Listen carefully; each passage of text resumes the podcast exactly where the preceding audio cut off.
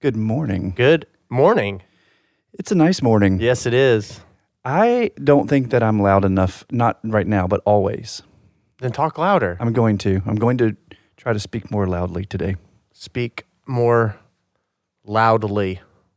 I like Do you like those my socks. basketball socks? Yes. I'm wearing these again, and I've worn these already before that you've seen me, so I've kind of committed a, a crime. In the Really? sock game. Yes. I mean, y- Well, there are only so many Christmas socks I that one would purchase, and I would expect as much as I see you, I'd see you in something twice. how dare you? This is a um, it's a good day. It's a beautiful day, man. It's uh it's going to be 60 degrees today. It's December 23rd at the time of this recording, and um, sunny, blue sky. You sound like Wayne Hart. There's a low pressure system moving from the west. I used to be Gaining some momentum. I used to be fascinated with meteorological speak. I think that's fascinating. Yes, I don't think, ladies and gents, that we are going to be having a white Christmas, but it's okay. Yeah. It's okay. Right? Yeah. I mean, it, it, whether it is or not, it is what it is. Who cares? I mean, think about all the people in the southern hemisphere. Yeah, who cares? Yeah, they don't ever have a white Christmas. What I think we should say snowy Christmas. I'm thinking in the uh, racial um, tensions that we have in this nation, I think we probably shouldn't call it a white Christmas. well, fine, snowy, snowy Christmas I'm dreaming of a snowy. Christmas.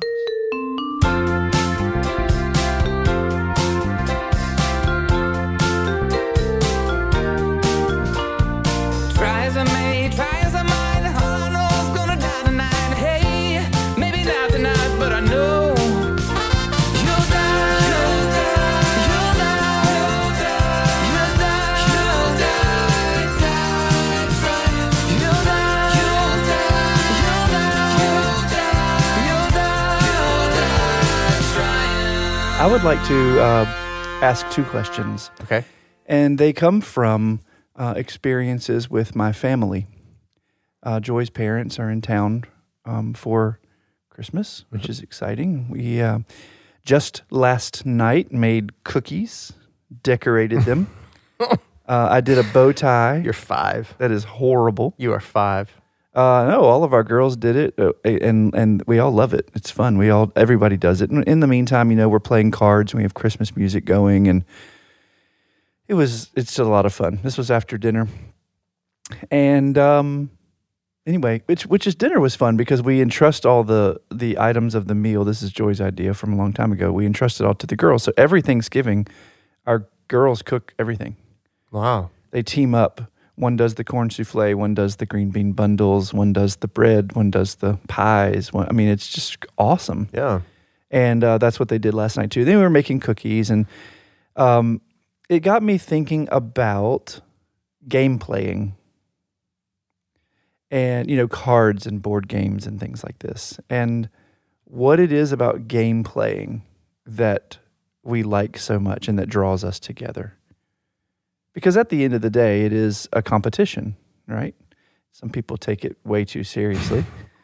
Um, I'm one of those who used to take it very seriously. Like I always wanted to win because it's akin to always wanting to be right. And we all know that that's one of my original sins.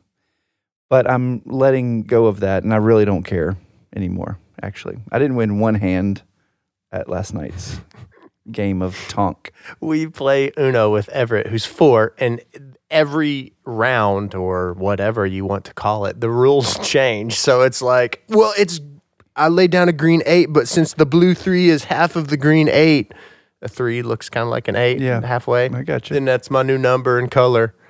And then he wins every time. That's kind of sweet.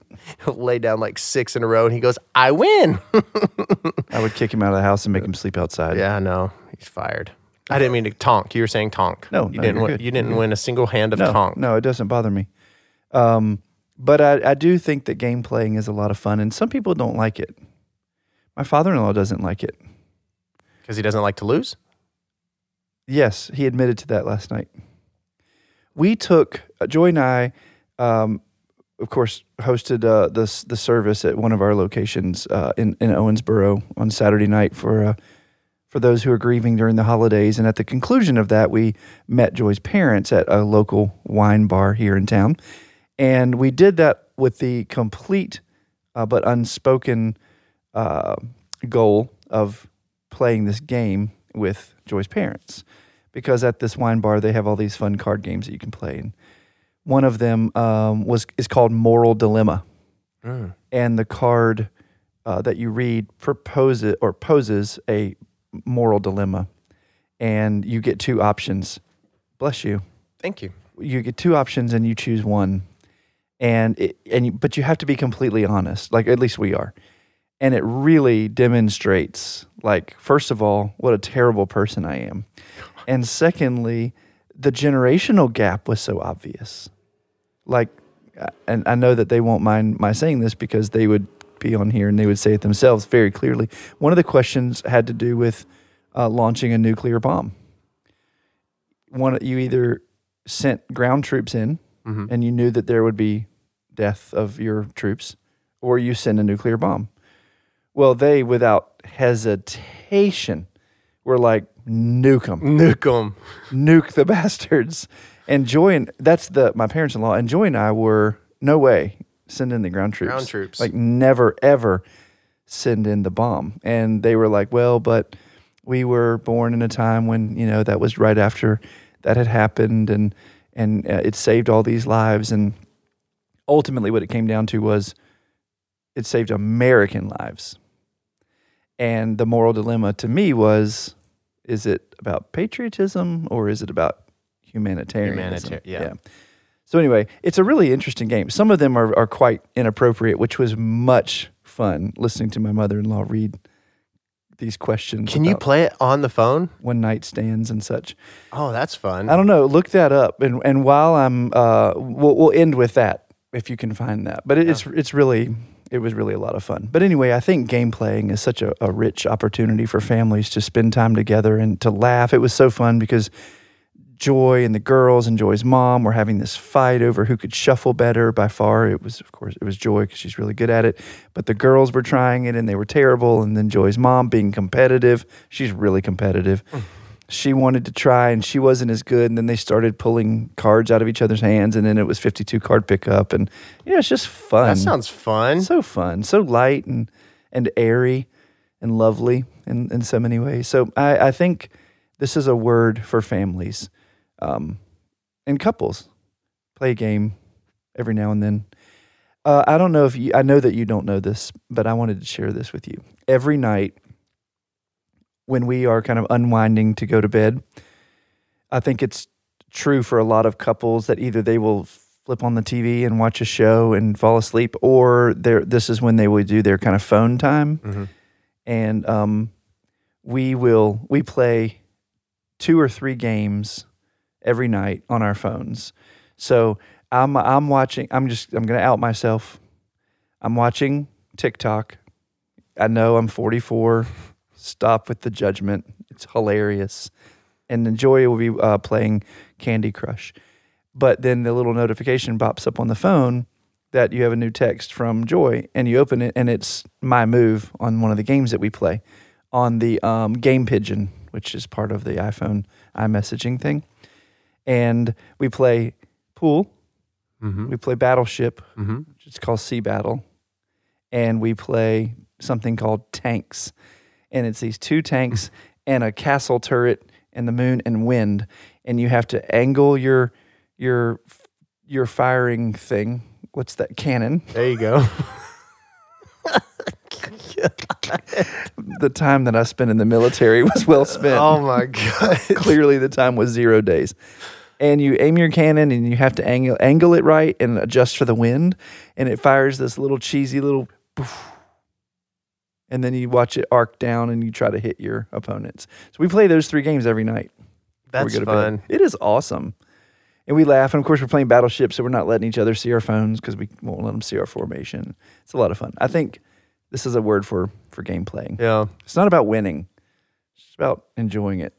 When I get home every day, uh, Katie, who assists with babysitting and, and other duties, she'll be there playing with the baby and the two boys. And I walked in the other day and Everett looked up at me and he goes, Daddy, why do you fart so much in front of Katie? And I'm like, I what are you talking about? You were about to say I don't, but you stopped. You're like, what are you I- talking but about? I really don't. Uh, My point was, is like, that's fun for us. Is that's their new thing? Is they like to say, tell everyone when they come into our home that I fart all the time. yeah, Daddy's a fartinator. I don't. It's so weird. yeah. Daddy farts. Katie will walk in at seven thirty. Daddy's farting again. I'm like, I am making coffee. I had a great friend who was a pastor, and uh, he had finished the service, had concluded his sermon, and was standing at the front of the of the nave to give his benediction. And in the middle of the benediction, his little girl says, "That's my daddy, and he has a penis." Oh no! Just yells it in front of the whole congregation. I bet they loved it. Oh, the I mean, everybody just died laughing. He lowers his head, has his hand raised in the kind of benediction style, lowers his head, lowers his hand, shakes his head left to right, and then just walks down the chancel, uh, down the nave to the end of the, you know, back of the sanctuary. he was done. grabbing his daughter by the hand and walking her out. You know, it was very, it was, he says it was just hilarious. Same kid. A woman says, You have a very beautiful dress on, talking to the pastor's daughter. She said, Thank you. My mommy says it's a bitch to iron. So great. Right to a parishioner. That's so awesome. Oh, it's wonderful. Kids, that's why you got to be careful with what you say. Listen, Luckily, our kids don't. Oh, oh, oh, our kids. Oh, our kids. what were you about to say? Well, I'm not going to, because it's kind of like the, in my opinion, it's the curse word of all curse words, Ooh, okay. like using the Lord's name in vain, Right. GD. Right. Anderson comes in and to the car after school and he goes, uh, I think something along the lines of GD, what a day. And, and, and it's such a real, like, and he was so serious. He had no existential idea. I, I don't say that in front of our kids at all. And he goes, I didn't know. He was so mortified. He goes, I didn't know. I didn't know. And I'm not going to out the kid because I know the parents and they listen to this podcast. They, they say it all the time. They say it all the time. I didn't know it was a bad word. And so we are teaching them just because you hear it don't mean, doesn't mean you have to say it. Mm-hmm. So he has since never said that. But it was so calm and casual, just like, you know, I've got on Christmas socks. it's like, GD, what a day. I was like, gosh. Nothing like Garrett and Jennifer's kids at, uh, at church on Sunday screaming uh, the F word really loud. Oh, goodness gracious. She was maybe one or two. They can clarify or corroborate that if, if you know them. They're at Lourdes at Mass. Our Lady Of of, Lourdes Catholic Church. I always say Lourdes. Lourdes. People say Lourdes. Lourdes. That's a that's embarrassing. Yeah. If you're embarrassable, Mhm. we'll get to more of that in a moment. I'm embarrassable. Are you? Gosh. Oh, I wish I were more embarrassed. I'm embarrassed right now thinking about embarrassing things. I think I have a little bit of sociopath in me. I mean, maybe you do, but I, I don't know. I think we probably all do. That's I don't know. not a really Not embarrassable though. Yeah. Although there was that one time I did not dance on the train in Peru, and I should have, and I hid. It's another day for another story. What? Another story, another day, Yeah. another. Merry Christmas. The other thing I wanted to bring up, in addition to uh, gaming and how Mhm. fun that is, is um, a light question for the holidays. Oh gosh, I, there's nothing light with you in questions. The seventh century. Ep- I don't. It's interesting you mention that because I'm getting ready to mention a 17th century document. no, you're not. I am. Oh my gosh. It's a document written by all men, unfortunately, and uh, almost all of them were named John. No kidding. What? John Knox, John Jacob Witherspoon, John Smith, John. Lots of Johns. Johnny Appleseed. He wasn't there. Oh, Um, but I, I'm, I'm going to allude to that after I kind of pose the question. And it's a question that we talked about while we were playing a game last night. okay. And the thought is some people refuse to answer the question and some people answer it too quickly. I don't know. But anyway, here's the question. I'm, I'm Lord, let me be very, very honest this Christmas episode. My eyes are shut. It's a question you've heard before. I'm really nervous. It's normally said in jest, oh no. but this is a legitimate question. Okay. No, I will not make out with you. what is the purpose of your life?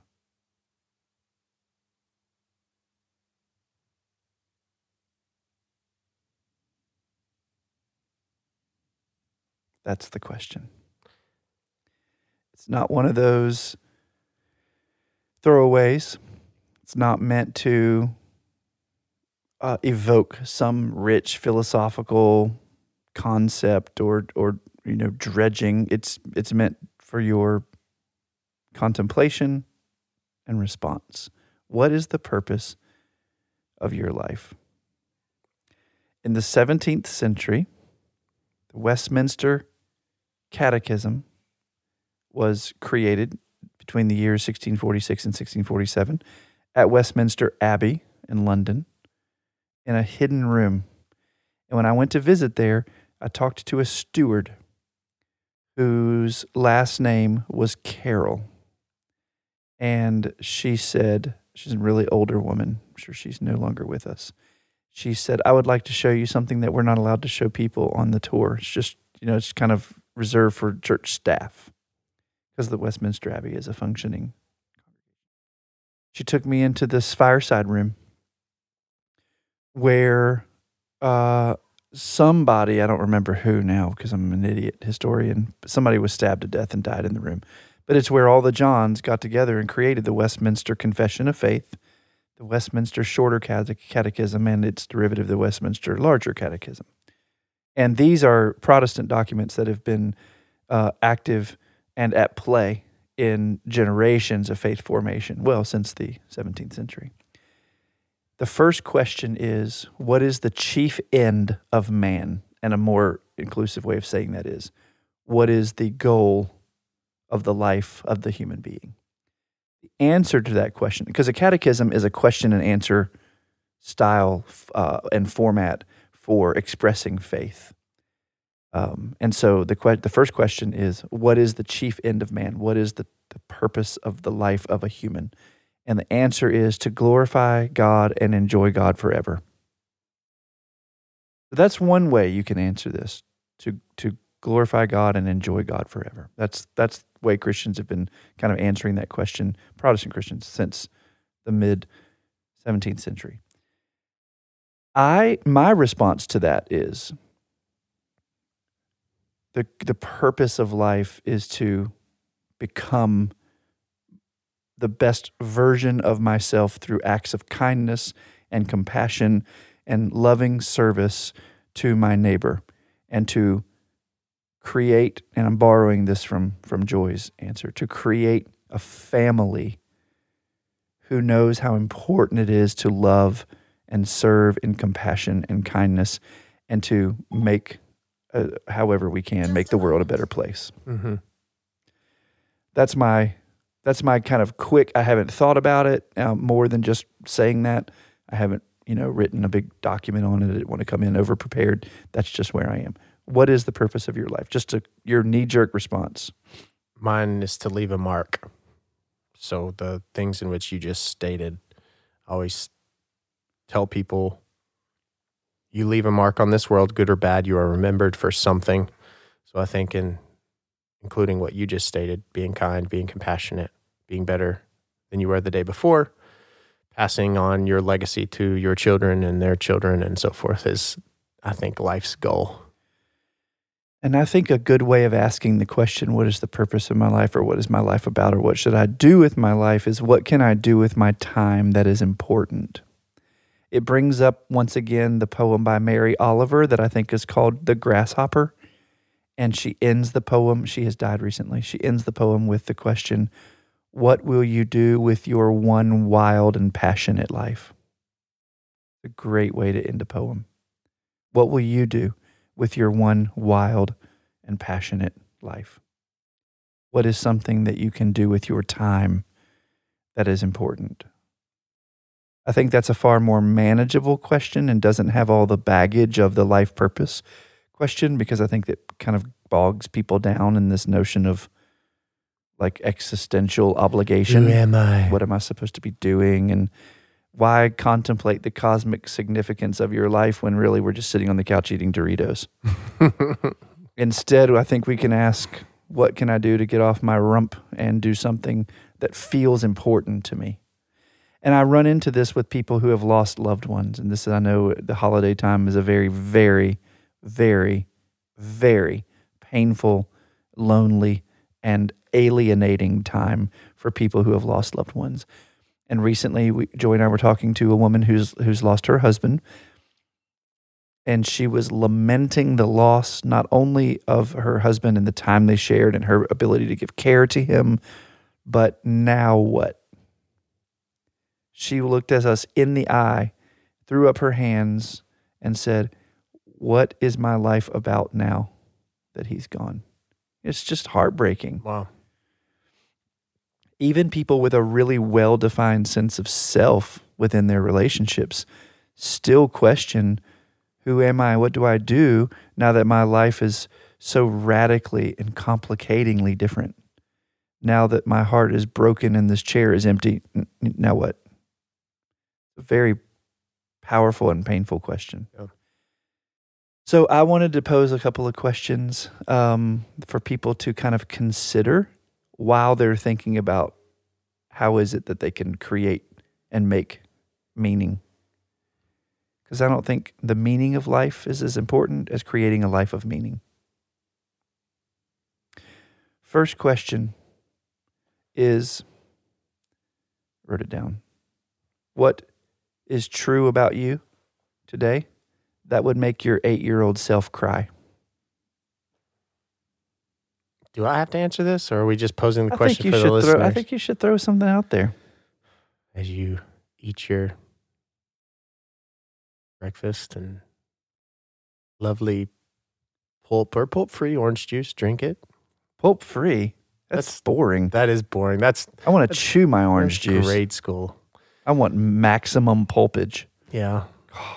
so good. Amazing. Yeah. I used to hate that. I think everyone did. We wanted it smooth. That's the answer. My eight year old self would cry at the pulp. Really? No, that's not. No, no, no. I was trying to be funny. I'm not funny. I know. I'm reminded often. he is so faking right now. Gosh, I hate you right now. I. That's one question. I don't laugh ask. as much. Okay. I think my eight year old self would be sad at how much latent pain and anger that resides like a smoldering ember in the basement of my heart. Oh my gosh, that is not even true. Sure, it is. Really? Absolutely. I've Oh. had, I experienced a lot of grief in my childhood that has has I mean, I say latent because it only comes out every now and then. Got it. I mean, they don't call me David Banner for nothing. Actually, no one calls me David Banner. Just you are on point in the weirdest way. Another today. question. How can you better embarrass yourself? Back to embarrassment. See? Stand on the island on Frederica Street in my underwear and wave at cars as they go by. Like the naked cowboy in Times Square. Yeah, I remember like when we first started this podcast, like I had dreams and uh, for it was a reoccurring dream where I'm standing on the island in Frederica Street on pretty much on the corner of Tamarack and Frederica and I'm, um in my underwear and I'm like they're exposed. Tamarack and Frederica. They're at the uh, Nick T. Arnold. Is it still a Nick T. Arnold? Because I think they moved. Anyway, before you're able to be good at something and before you're able to do something important, you have to suck at something. mm-hmm. And you have to be exposed for that suckiness and have no clue what you're doing. Mm-hmm. Golf. My job. Other things? Just kidding. I'm terrible at golf, like literally. I don't even go and play anymore. And I've been asked a lot of times. I think there'd be a lot of opportunity to have some camaraderie, camaraderie Mhm. with, you know, people. Yeah. And I refuse. I think that, you know, people will refuse to do something. They would say, well, you know, my friend, I would be made fun of, or if I fail to look like an idiot. I think that's all, those are things that, whatever it is we're talking about, we're avoiding it because we actually care about it. And caring about things scares us. I just lost 20 golf balls. So Embrace embarrassment, Nathan. Feeling like an idiot is part of your path to achieving something important and something meaningful and giving your life a sense of structure and shape. Dr. Carroll, aren't we supposed to be like lighthearted right now? Another question Is I this want to ask lighthearted you. or is this just like If you had to leave the house all day, every day, where would you go and what would you do? I do leave the house every all day every day. Oh, all day every day. I don't leave the house all day every day. Sorry. How would you, what would you do differently? And how would you want to be was funny remembered if you knew you're going to die one year from today? Ah, What would you do differently? laugh more. No, I wouldn't stress as much. You Max would- out with a credit card. Um, I don't know. These are all things you did this weekend. Yeah, I did not. I did not. What would you do differently I did not. if you knew you were going to die a year from today? These are just some questions to get your brain thinking about what are you about? Well, let me just sit on these for the day. Okay. Let me just open my presents in peace. Okay. I want to encourage all of us to be conscientious about ourselves, how we use our time, what we think is important. Time is the one resource we can't renew. We can find alternative fuels. We can find ways to sequester carbon and capture solar energy. You are on point today, man. I'm like really impressed by you today. Like, I mean, I'm always impressed by you, but especially today. We cannot renew time. Yeah. It's the one thing that we have plenty of that we waste that we can't renew. I think it's important how we use our time. I agree. Genuinely. Are we going to, are we, can, Go Can- for it. It's your we turn. like, it's your turn. okay, can we like play a game now? Yeah. Okay. Go for it. No. Oh, you want me, you want to play the moral, do you want to play the moral dilemma? Sure. I've got some ideas of some too. All right. Here we go. All right. Oh no. This isn't okay. Enemy soldiers have taken over Jane's village. They have orders to kill all remaining civilians over the age of two. Jane and some of the townspeople have sought refuge in two rooms of the cellar of a large house. Outside, Jane hears the voices of soldiers who have come to search the house for valuables. Jane's baby begins to cry loudly in the other room. Oh no. His crying will summon the attention of the soldiers who I know where this is I headed. don't want to even finish this. This is not. Moral dilemmas, by the way, tend to always be dark in one way or another. Oh okay. my god! I'm cha- I'm going to a different one. Oh my god! The pregnant lady and the dynamite. what in the hell? I have one. I have one for you. What in the hell? Okay. You're at your best. I'm, I'm sorry, I just hit you with my foot. It's okay. You're at your best friend's wedding. It is one hour before the ceremonies to begin. But just earlier that day, you came across definitive proof that your best friend's spouse to be is having an affair with the either best man or maid of honor, depending on the Sure. gender. And you catch them sneaking out of a room together looking disheveled. Mhm. If you tell your friend about the affair, their wedding day is ruined, but you also don't want them to marry a cheater. Do you tell your best friend because, yeah, the day will be ruined, but better a day ruined than an entire life? Or do you say nothing because your job is to be supportive and participate in your friend's happiness? Besides, who's to say your friend would even believe you? Tell my friend. Hundred percent. 87% of those questioned agree with you. They would tell their best friend. I would tell the best friend without 13% hesitation. would say nothing at all. Like I really would have no hesitation. Okay, your turn. These are like really bad. The ones that I have. Tom hating his wife and what. Oh my gosh, this is terrible. I'm going to finish this one because I keep stopping. Okay. Tom hating his wife and wanting her dead puts poison in her coffee, thereby killing her. Oh, there's a Jane in this one too, by the way. Jane also hates her husband and would like him dead.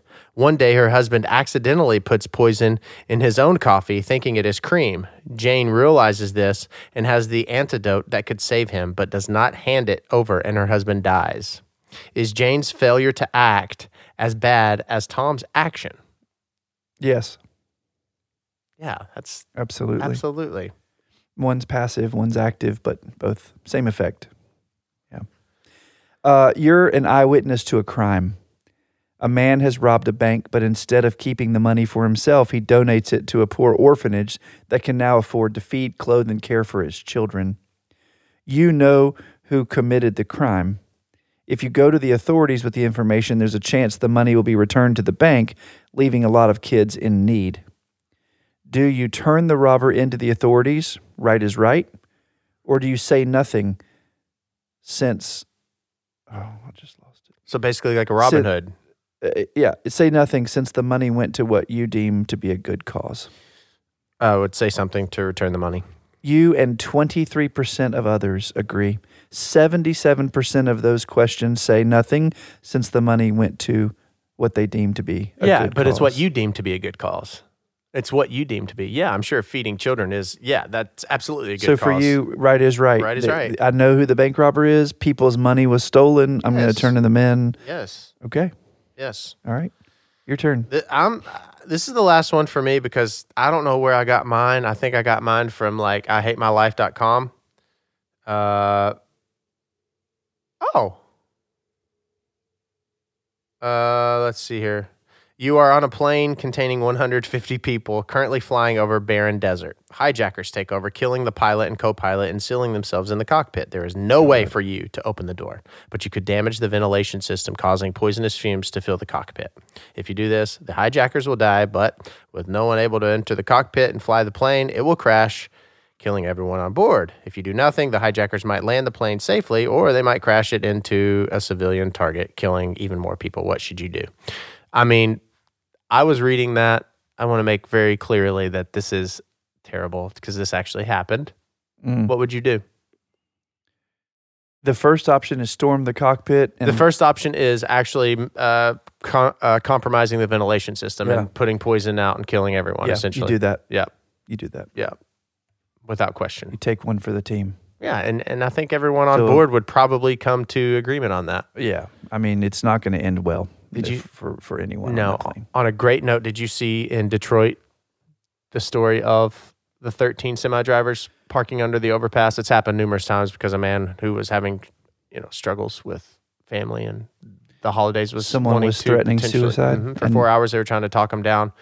13 semi drivers going. Uh, I don't know if it was north, north, south, or east, west, lined the bottom and creating essentially like a A floor. a floor That's crazy and incredible. because that they were 13 strangers. My point is, is people there are step good up. people out there, man. Yes, you only hear bad, and so it's many more good than yep, bad. so many good people. You have a job as a network administrator for a company who employs your best friend's husband. Okay, One day, your best friend's husband sends you a message asking you to release an email from quarantine. This requires you to open the email, at which point you discover that it's correspondence between this guy and his secret lover. God, After releasing the email, you find yourself in a pickle.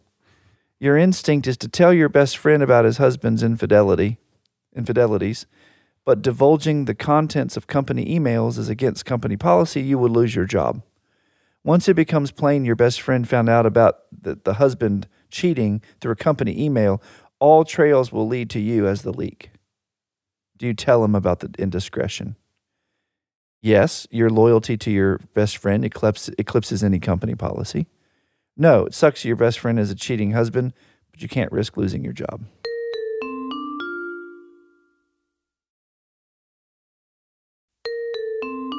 they're gonna find out anyway with the email, right? Well, not if you don't release it.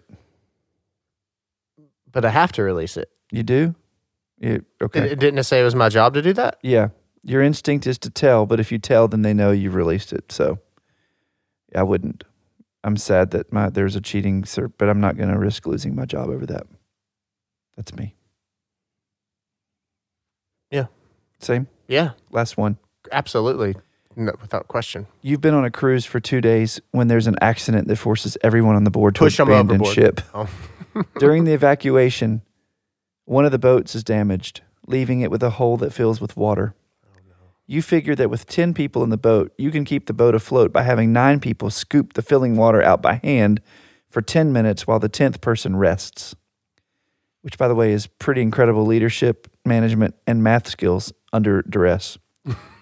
After that person's Wait a second. 10 of us, nine of us scoop. I rest for 10 minutes. We rotate. after that person's 10 minute rest, he or she will get back to work while another person rests, and so on. This should keep the boat from sinking long enough for a rescue team to find you as long as it happens within five hours. Except you have nine people who are working a very long time, they're going to get tired. You're taking your first break when you notice your best friend in a sound lifeboat with only nine people in it, beckoning you to swim over and join them so you won't have to keep bailing out water. If you leave the people in the sinking boat, they will only be able to stay afloat for two hours instead of five, decreasing their chance of being rescued, but securing yours. What do you do? Do you stay in your boat and hope that you're all rescued in five hours before the boat sinks and you all drown? Or do you jump ship and join your friend in his boat and hope the others are rescued within two hours? Well, realistically, with the technology we have, we'd be found because they can track where the ship was. So you would stay put, or you would go to your friend's boat and hope within two I hours. would go to found. my I would I would stay put because I know I would not be scooping water for 5 hours. I would join. This is not an option, by the way. And let's just see what everybody else. Oh, let's go back to that. I forgot to ask what the other one. Uh, the other one, uh, fifty-eight percent uh, had loyalty to their best friend, which eclipsed company policy. Forty-two percent said it sucks your friend has a cheating husband. In this one, sixty-eight percent stay in the boat. Thirty-two percent, and this is Uh, we're talking about this is over two hundred and fifty thousand people voting in this, so it's a lot of people. Yeah, I mean, I, 32% jump ship. But I'm gonna uh, I'm gonna give an option C. Link up with your best friend's lifeboat that doesn't have a hole in it. You have 10 in one and nine in the other. Now you have 19 people.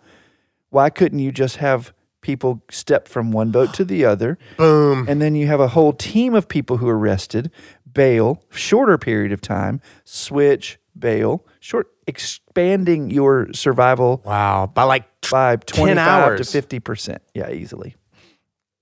you're That's what I would do. you are on point today. That's what I would do. This beautiful Christmas episode, which got a little bit hairy and heavy. Well, you were talking about like pregnant women with dynamite and having to Well, potentially kill a child to save others. that is awful. That's where that one was going, wasn't it? Yes. Yeah. And I literally could not finish it because in a million years I would not do that. I would use the child's crying as bait and bait someone down there, and then we would all jump them, kill them, or be killed. But at least you went down swinging Absolutely. essentially. I'm not going to sacrifice the life of a child. No way, Jose. But of course, it raises the question, you know, whose whose life is more valuable, But right? And all lives have equal value. right. According to my moral system, which in the game that we were playing the other night, it seems I have very little of. all lives do have equal value, but it does. re- uh, That was pretty interesting. Like you would not sacrifice a child, and yet we are celebrating a holiday, Christmas, in which God sent His only Son for essentially to save us from sin by His sacrificial offering of His life on the cross. It's a problematic story, suggesting that violence breeds redemption, which has been a narrative that countries have used to legitimate war efforts Right. for centuries. That somehow, through violence, we can find peace. It's a myth. hmm It's a beautiful story, though. I, I'm not agreeing or disagreeing because I'm not there yet. I don't. I don't know that it's a that I have developed my Yeah. thought on that. Yeah, It's called the myth of redemptive violence. Yeah. and uh, it's, it's it's it's an interesting question. There's a great story of two warring tribes in uh, an uncharted jungle territory, and all they did was kill each other. They murdered each other year Forever? after year. Yeah, anytime that one got too close to the border, they would be killed. And then in retribution and vengeance, that tribe would kill a member of the other tribe. Finally, one this is true story. One tribe decided to end it. This mother said, I want to end the warring forever. And she was going to donate her own child to the other tribe in exchange for no more killing. And they called that the peace child. And just the idea of it caused enough of a disruption in the body politic that everyone agreed we're not going to do this this way anymore. So that's kind of like that's the story of the birth of, of Jesus, really, is that Jesus becomes the peace child. Powerful stuff. Yes, it is. It gave me chills. Well, I want to say thank you uh, to you, Nathan, Thank you. for this Christmas episode. So festive. Send us out with uh, a Christmas blessing. I hope that where you are in this moment, whether heavy or filled with joy at the sound of your family in the other room, that you are uh, able to find a glimpse of hope and, and happiness or, or just a little bit of comfort in knowing that you're thought of this day uh, by Dr. Carol and myself because we are mindful that there are people out there. There's those of you who are listening who are struggling. And I think it important that you be mindful of those as well. Uh, please know that you are loved, and I am grateful that you took time out of your beautiful holiday time season to listen to what Dr. Carol and myself have to say. Pretty humbling. Live your life on purpose, give it meaning, and be at peace.